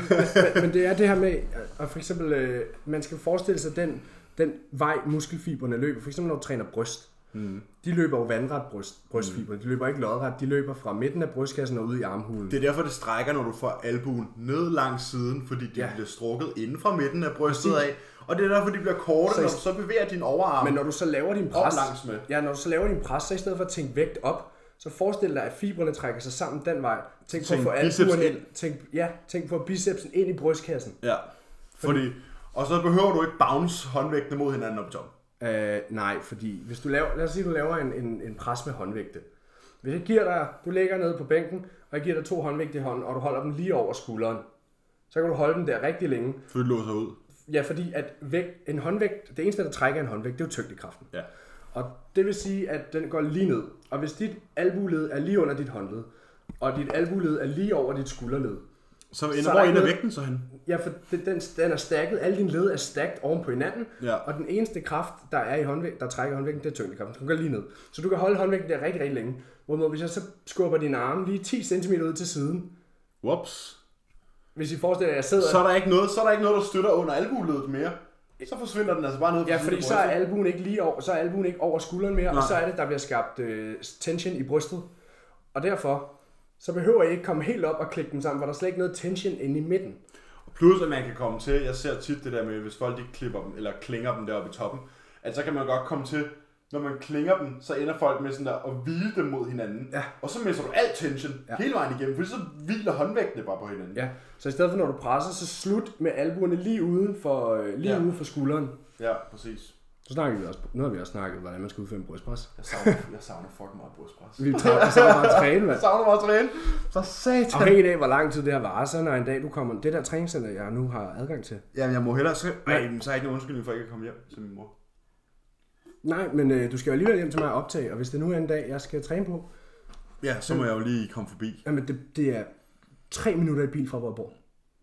Sindssygt. Ja, det er fantastisk. Sindssygt. Det er så, så, så godt, det kan være. Ja, det er perfekt. Det er, under omstændighederne er det så godt, som det er. Ja. Men, ja Rep ranges. Vi går tilbage til, vi havde den her rygdag. Vi starter med dødløft, og der kører vi 6 reps. Ja. Og så går vi videre til vores rows, vores pulldowns, og vi ligger et sted mellem 8 og 15. Og så kunne man jo for eksempel slutte af med for eksempel en pullover, hvor man lavede en 20 rep. Ja, eller jeg vil, Fordi så det bliver jo mere og mere isoleret. jeg vil så sige pulloveren først. Det kommer an på, om du Fordi tager væk det- fra dine pulldowns. Ja, men jeg vil sige før. Jeg, personligt har jeg har altid haft... Personligt vil jeg have pulldown først, Ja, pulldown først. før din dødløft. Ja, den måde, den måde jeg har gjort det på. Fordi det vil ikke tage væk fra, hvor vi sige, Nej, hvis du, du skulle måske ikke lave en bend over row. Det kommer også an på, hvad for nogle øvelser man har tilgængelig, eller ikke tilgængelig, hvad for nogle øvelser du skal lave, afhængigt af, hvad Ja, for du skal også fokuspunkt er for over, dig. okay, hvor meget, hvor meget belaster du din lænd, inden du skal dødløfte? Ja, for og hvor meget belaster du din lænd, efter du har dødløftet? Lad os sige, at du laver en, øh, en bend over row før din dødløft. Så er det igen den, der snakker om, tager den væk fra din dødløft? Ja. ja det gør den nok. Øh, Jeg vil for det meste ikke have dem samme dag. Nej. Men hvor jeg siger, hvis du laver en lat pull down før din dødløft, tager, der er det igen eksemplet før, som vi brugte med leg extension og øh, benpressen. Bliver din lat pull-down bedre af det? Højst sandsynligt. Bliver din dødløft værre af det? Højst sandsynligt. Højst sandsynligt ikke. Så det vil være en optimal programmering. Ja. Hvor man siger, men betyder det så, at jeg skal lave min dødløft helt til sidst? Nej. Nej, nok ikke, fordi der kommer også et punkt, hvor du er fatigued, og du er træt. Ja, så dødløft er sådan en øh, anden til tredje move. Ja, det vil jeg typisk lægge mig Ja. Det er også det, jeg sådan jeg Typisk, programmerer. jeg har typisk sådan der lat aktivering, øh, og det er sådan lidt, det er sådan lidt sådan en uh, uno, det er sådan en, hvad, hvad har du lyst til, agtigt. Jeg har gået over til for nylig. Jo, men man kan jo bruge, altså sådan, som du siger, du vil have pulloveren først, men du laver den jo ikke som sådan et intens... Det er ikke et workset. Nej, præcis, så det er jo det, jeg mener. Det er jo, Det er det er jo bare opvarmning. Det er opvarmning. Det er Ja. opvarmning. Det er ligesom, jeg står med en elastik og får varmet min skulder op. Selvfølgelig vil jeg, altså det er jo opvarmning. Ja. Men sådan af working sets, der kunne man jo så, efter man har lavet sine pulldowns og sin dødløft og sin rows, have et øh, hvad hedder det, metabolsk øh, arbejde med en pullover for eksempel. Ja, ja det er 20 rigtigt. rep til sidst. enig. Eller noget, eller noget, ingen, altså noget unilateralt.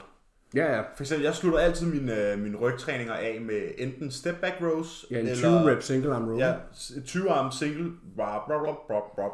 20 rep single arm row, og det er så enten dumbbell rows eller step back rows. ja. Og så kan man sige, hey, hvorfor er alle mine rep ranges er et sted mellem, på min ryg, der er det mellem 6 og 12, et eller andet sted imellem. Der er alting er drysset ned mellem der, 6 og 15. Ja. Og så lige pludselig er der en 20-20 plus. Jeg er på 20 plus nu, fordi at Fitness World har kun 42 kg håndvægte, så vi Ja. er ude i det Kommer an på, hvad dum- fitnessmål man træner i. Ja, de der dumbbell rows er blevet til sådan noget 24-25 reps. Så Ja, det er ja, sådan, men så længe de progresser. det er Og de, der tager de jo ikke væk fra noget. Nej, fordi det er bare det, de altid har ligget. Ja. Og, det, og det er bare finishing move. Ja. Og det er en lidt... kan man metabolisk stress. Det er en uvant, det er en uvant uh, rep range. Og, og det er jo så... Man kan sige, det er jo så også muligheden for ligesom at belaste musklen i den uh, lengthen range, fordi den er under stræk, når du laver en, uh, for eksempel step back row. Når du kommer frem, når du prusser her med skulderen i step back row, så er latten jo helt strukket. Og så belaster Ja, du den jo. plus at i en step back rows er den, er den tungeste der. Præcis. Så det er jo kun wins. Ja. I forhold til det sidste på træningen. For så er du sikker på, at alle bevægelsesmønstre igennem anatomien er Ja. ja. udmattet. Ja, lige præcis. Arbejde, Wow, man, arbejder sig, man arbejder sig igennem alle forskellige øh, punkter i styrkekurven. Ja. Ja. Det er jo også derfor, at man for eksempel, at jeg for eksempel... Det er jo også væsentligt at nævne i forhold til programmering. Jo, men man kan sige, nu, nu snakker vi programmering igen. Lad os sige, at du træner bryst, og du har haft øh, tre forskellige presvariationer. Vi har haft en, en skulderpres, og en brystpres, og en tricepspres. Og alle pres øh, generelt er jo tungest i, øh, i bunden, og fordi, som vi snakker om, der er ikke noget modstand i toppen. Nej. Der er ikke noget modstand i toppen. Så, så du har trænet dit bryst rigtig meget i den der i, i lengthen range, som det hedder, i strækket og i midten, og der har ikke været noget tension i toppen. Så når vi går ind i vores isolationsarbejde, så vil jeg for eksempel aldrig programmere en dumbbell fly. Nej. Fordi igen, i en dumbbell fly, altså en fly med håndvægte, er der ikke, stadig ikke nogen tension i toppen, og den arbejder stadig bare det, det, er ligesom den, den strukne position. Mm. Hvor man siger, hvis vi bruger en cable fly, der er stadig tension, altså der er stadig Ja, aktivering af musklen. trækker stadigvæk. Det trækker ud af. Kort. Ja, fordi i håndvægte, i frivægte, er det eneste, der trækker i, i frivægte, det er jo, som vi snakker om, tyngdekraften, hvor at i kablerne, så er det jo kablet. Sjovt nok. Sjovt nok. Så, så der er det igen, det er bare bedre at lave en, i min optik, i vores optik, en cable fly efter din pres, end det er at lave, eller en pec deck, end det er at lave en dumbbell fly. Ja, altså, det eneste gang, jeg har lavet en dumbbell fly, det er, når jeg er kommet op i Fitness World på en mandag klokken halv fem, og godt at kunne se, at Ja, kablet bliver ikke ledet lige forløbet. det bliver ikke ledigt, fordi der står en eller anden og laver pull-throughs, eller face-pulls, eller... Og pull throughs, øh, der vil jeg gerne bare lige sige, og det er bare lige ikke et rant eller noget, jeg gider ikke sige meget mere, men det er den mest ubrugelige øvelse, jeg nogensinde har set i hele verden. Pull-throughs er den værste bootybuilder, du overhovedet kan lave. Ja. Jeg vil næsten græde af glæde, hvis du står med elastik om knæene på stærmasteren i stedet for. Ja. Hold nu kæft. Pull-throughs, hvis du kigger på anatomien i pull-throughs, det er jo modbydeligt. Altså, Kasim Hansen er nok en af de mest øh, dygtigste, Respekterede. respekterede. dygtigste mennesker i industrien, når det kommer til det her.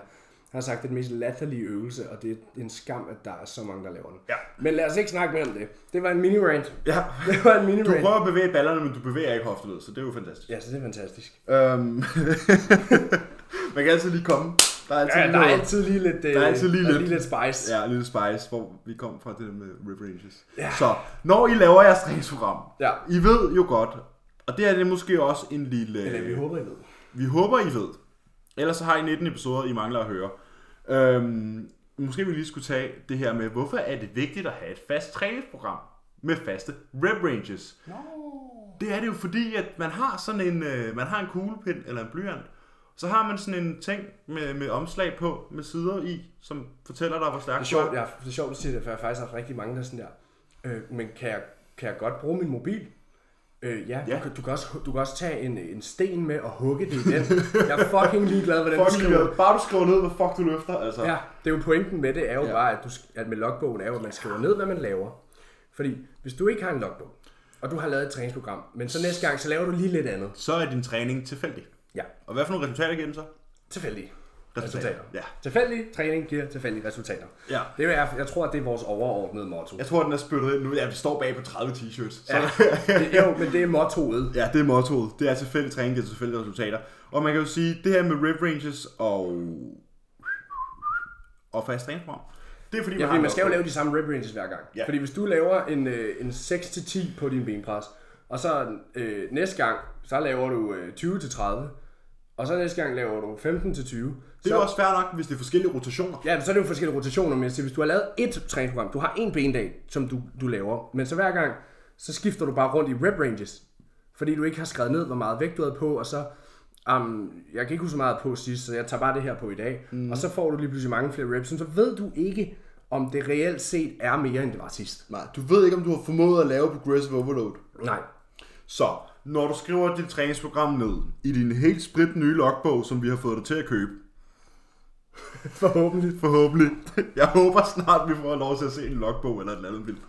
Men når du køber en logbog, så skriver du, du kan gøre ligesom jeg gør, at når du har din øvelse, så beslutter du for, okay, fra nu af de næste 6 måneder, eller et eller andet sindssygt, så vil jeg køre Det er ikke den... sindssygt. Nej, det er det faktisk ikke, for jeg har kørt det samme træningsprogram i over et år.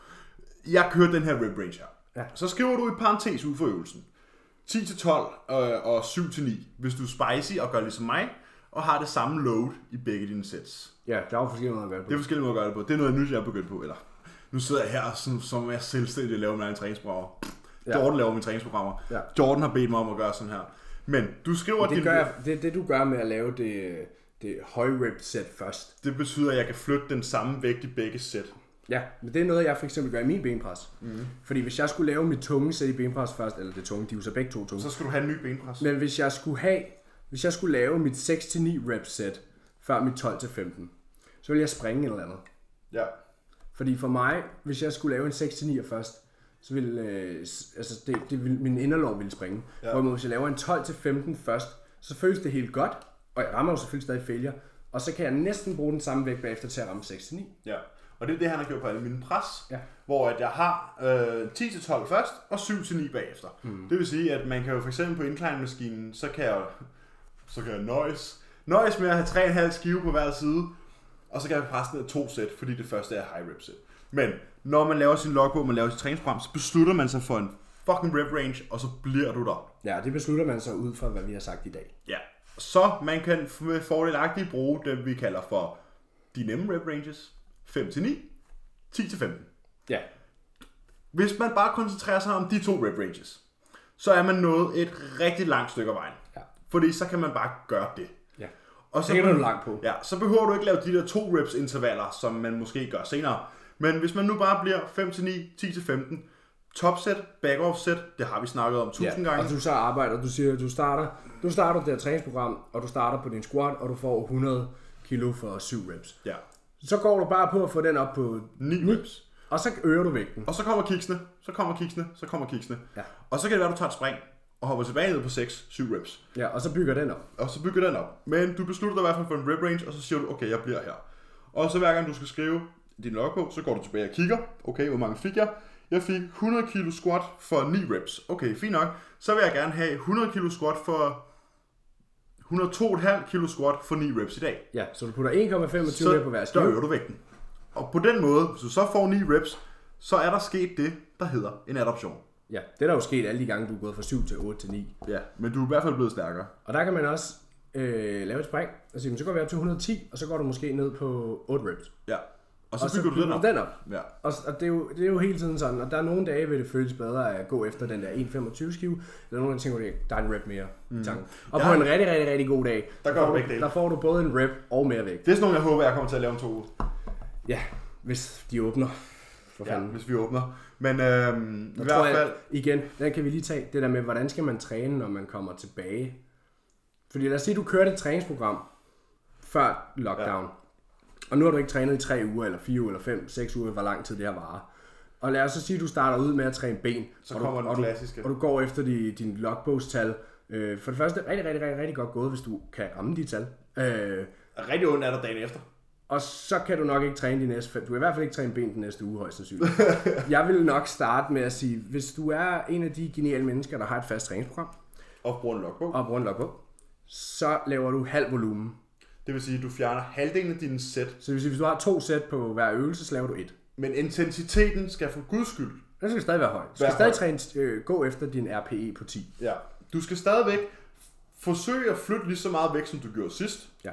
Men du skal bare gøre det i halvt så mange sæt. Ja. Du er nødt til ligesom at sådan stille og roligt komme tilbage i det, fordi nu har vi alle sammen haft en 3 ugers pause, 4 ugers pause. Ja. Så der bliver man skulle lige nødt til at tage det stille og roligt den første, de første to rotationer. Ja, for ellers så smadrer du dig selv. Ja. Og så kan du ikke have en produktiv træning Nej. næste gang. Og derefter implementerer man så de sæt, man har fjernet, og så er vi back to ja. normal. Så man bygger lige volumen op. Ja, så ikke noget med, ikke noget med sådan der at sige, jeg tager de samme sæt og halvt så meget vægt, fordi jeg skal lige føle det igen. Nej, nej. Det er Det- halvt sæt, lige så meget vægt derudad. Og bare et sæt mindre. Ja. Og det er jo netop fordi, at man kunne forestille sig, at der er rigtig mange, der sådan... Åh, altså bare følelsen af sådan, at du ved... Når vi får at vide, centeren åbner i morgen. Åh, oh, det kribler i hele kroppen, man bare sådan, åh, jeg skal bare ind og tonse i morgen. Prøv at høre, lige så det de center åbner, så går jeg ud og hælder alt mit pre-workout ud på køkkenbordet, og så stikker, så jeg, bare, du bare. stikker jeg bare næsen i, og så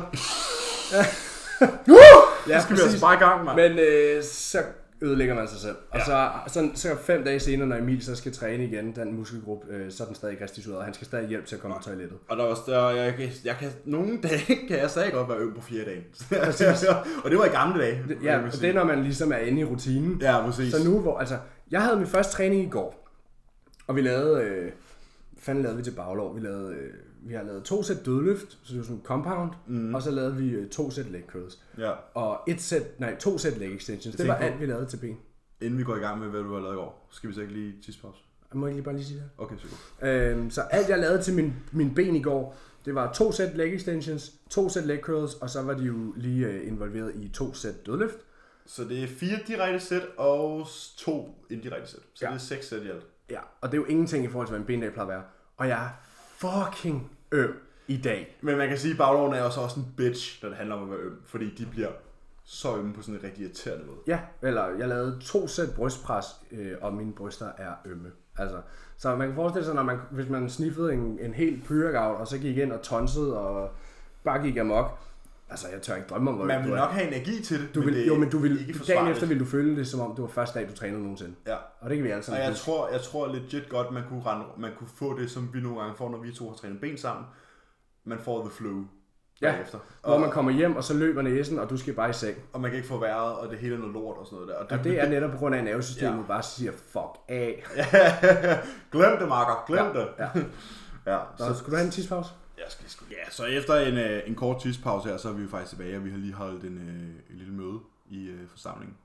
Ja. Og, øh, der er sgu egentlig ikke Fordi så... vi havde det faktisk legnet flere emner op, men vi kan jo se, at hvor, hvor lang episoden er blevet. Tiden løber fra, så vi skal jo også have noget til næste uge. Ja, vi skal også i seng. Ja, på, ja. på et eller andet tidspunkt. Ja. Øh, om en dåse Pepsi Max eller to. Ja, jeg skal jo også øh, køre hjem, og så mangler jeg jo lige et måltid. Nå ja, for fanden. Jeg tror bare, jeg skal Men så er det jo, man priser sig lykkelig over, at man meal ikke skal noget i morgen. At man, nej, jeg skal jo arbejde og træne. Nå ja. Men jeg priser mig lykkelig over, at jeg meal preppede tidligere i dag, og da jeg så gjorde det, så meal preppede jeg jo selvfølgelig til i dag og til i morgen, fordi jeg vidste, at jeg skulle herind, så jeg vidste, at jeg ville komme sent hjem, og derfor vidste jeg, at jeg kunne lige så godt meal prep det hele. Det er jo det der med time management, ikke? Bliver klogen lige pusset derovre på den anden side. Nej, det var for, du ved, jamen, det var for at sige det der med at planlægge ahead. ja. Fordi jeg vidste jo, jeg kommer højst sandsynligt sent hjem i aften. Ja, for det gør vi altid. Ja, præcis. Så, så man sætter altid en hel dag af til det her. Mm. Det kan godt være, at vi kun optager en time, men øh, der er lang optakt. Det er ligesom til sådan en øh, Ja, altså, VM-finale i fodbold. I, dag for eksempel, der kom du her hjem klokken 4. Og vi er færdige med at optage om lidt, og der er klokken 10. Ja, og så skulle vi lige købe ind. Og så, skulle vi lige snakke. spise, og så skulle vi lige lave mad, og så skulle vi spise igen, og så skulle vi ud og gå nogle skridt, og så Ja. Ja, og så tiden tager den ene, og så tager den anden og sådan noget, ikke? Jo. Øh, men jeg tror sgu ikke, der er så meget. Nu har vi fået, faktisk fået snakket. Det var slet ikke meningen, vi skulle snakke om programmering og anatomi og alle mulige ting i dag, men det, det endte med at blive alligevel. Det endte Men jeg synes, vi har trængt til at have en nørdet episode. For det er noget tid siden, vi har haft det. Ja, det har været, har- sådan, det jeg har har været, det har været lidt for meget hyggestue. Eller ikke for meget, men øh, det var, det var tid til lige at blive seriøs igen. Ja. Og der, jeg har lige fået nogle abstinenser af nu her. Ja. Vi har fået lov til at nørde lidt ud, og det Ja. er sådan lidt lækkert. Ja. Øh, men jeg tror, vi vil sige tak for i dag. Ja, skal vi, øh, skal vi sige, hvad vi ellers ville snakke om, og lige tease til, at det muligvis er det, Oh, jeg finder lige mine noter frem. Så. Jamen, jeg kan godt huske, det var noget med veganerkost og, Ja, veganske og, og søvnregulering. Ja, veganske proteinkilder og søvnregulering i forhold til skiftende døgnrytmer, som for eksempel du har. Ja, det har jeg haft her Ja. i sidste uge. Det har jeg altså ikke nævnt det her i mit recap, men det har jeg haft. Øh, Men det kan vi tage hul på, når vi så snakker om søvnregulering. Øh, Så det vil nok være nogle emner, vi tager hul på snart. Ja, nu næste uge lige har vi AJ. Måske. Nu skal vi lige Ja. høre ham med. Men det, det, det var det, jeg ville sige. At nu ser vi lige, øh, om, om, om AJ Morris er klar til at komme på i weekenden. Eller Jamie Johal. Ja, ham prøver vi også lige at få på. Øh, dem, der ikke kender ham, Jamie Christian Johal, a.k.a. The Giant, er en, øh, en britisk bodybuilder, øh, som også er øh, trained by JP. Og vi kunne godt tænke os at få ham om, ombord på, øh, til en snak om noget sådan lidt motivational. Fordi at... Øh, Han står i et problem, som mange høje fyre måske kender. Det er sådan, at Jamie han er lige så høj, som jeg er. For dem, der ikke- 1,92. 1,92, 1,93. Ja. Og der er, mange, der er mange, der har sagt til Jamie, at han kunne ikke være bodybuilder. Han kan ikke være bodybuilder. Han kan ikke være bodybuilder. Du er for høj. Du er for høj. Men nu er Jamie så en Han er så øh, IFBB pro. 140 kilo off-season, 145 kilos off-season bodybuilder. Han var faktisk oppe af 150 kilo Shit, i år. Uh, off-season bodybuilder, og han er en rigtig stor dreng. Vi har mødt ham. Vi har mødt ham. Men det vi vi godt kunne tænke os at få ham ombord og snakke om, det er det her defiance, som ligesom vil sige, at han benægter de her naysayers. Det er også noget, Ja. Arnold har snakket meget om. Det der med at folk siger, at han vil aldrig nå sin drøm, for det var jo fuldstændig vanvittigt i øh, 50'erne at sige, at jeg vil flytte til USA, og så skal jeg være bodybuilder, filmstjerne og det ene og det andet. Og man bare sagde, fuck the naysayers, ikke? Mm. Vi, øh, vi gør det Og alligevel. det er jo sådan noget, vi også to går ind for, fordi vi er ikke dem, der er faldet i grund som børn. Ej, øh, vi har ikke... Jeg vil sige, jo, jeg synes selv og har fået at vide, at jeg er godt bygget til min klasse. Ja, Det er men også. vi har ikke de der anabolske muskelgenetik. Jeg kigger ikke på en håndvægt, der vokser. Nej. Øh, det, den egenskab har jeg desværre ikke fået. Øhm, Men heldigvis har du så dertil fået hjernen, som kan øh, lære ting. Det har vi begge ja, præcis. Men alle har sine gaver, og så må man finde øh, en måde at, at spille sine kort på. Ja, Men øh, vi kunne godt tænke os at få Jamie ombord til en snak om det her med at, øh, at jagte en drøm, selvom folk ikke tror på den. Ja. Så det har vi øh, taget øh, initiativ til nu. Så jeg har lige, skrevet, jeg har lige sendt ham en besked nu her. Men ja, muligvis næ- næste uge bliver en, muligvis øh, AJ Der er Morris. sandsynlighed for en gæst i næste weekend. Ja, Skal vi så sige det sådan? på engelsk, og ellers engelsk. så bliver det nok veganerkost og søvnregulering. Ja, og alt muligt andet. Ja, som sædvanligt. Altså, nogle flere lytterspørgsmål, synes jeg vil være rart. Ja, nu glemte jeg så at lægge øh, en, en spørgerunde op på Ja, men men, prøver jeg lige at være bedre Men kom med nogle, kom med nogle af de der Jeg lytterspørgsmål. har haft en hektisk uge Ja. øh, med meget skiftende døgnrytmer og sådan noget. Nu kommer jeg ind i struktur, og det, det gør, det, det har jeg, den her uge har jeg sagt, jamen jeg kan ikke træne alligevel. Der er pisse travlt på arbejde, jeg laver en masse overarbejde, og jo både hjulpet natholdet og aftenholdet og det ene og det andet. Og jeg har lige Vi har fået, lige fået- jeg har lige fået en confirmation fra øh, Jamie Johal, at det vil være en kæmpe fornøjelse. Han skriver, that would be a pleasure of mine. Så øhm, det er on. Det er on. Nu har vi to gæster i pipelinen. Nej, vi har flere. Vi har også Vi har aftalt flere. med Kenne Robert, og vi har også en aftale med Jordan. Ja, Jordan, jeg snakkede sammen med Jordan om det i torsdags, og han er stadig presset.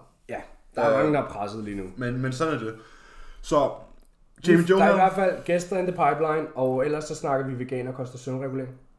Perfekt. Det tænker jeg. Double E og øh, Boral. Boral out. Out for i dag. Vi Vi ses. ses.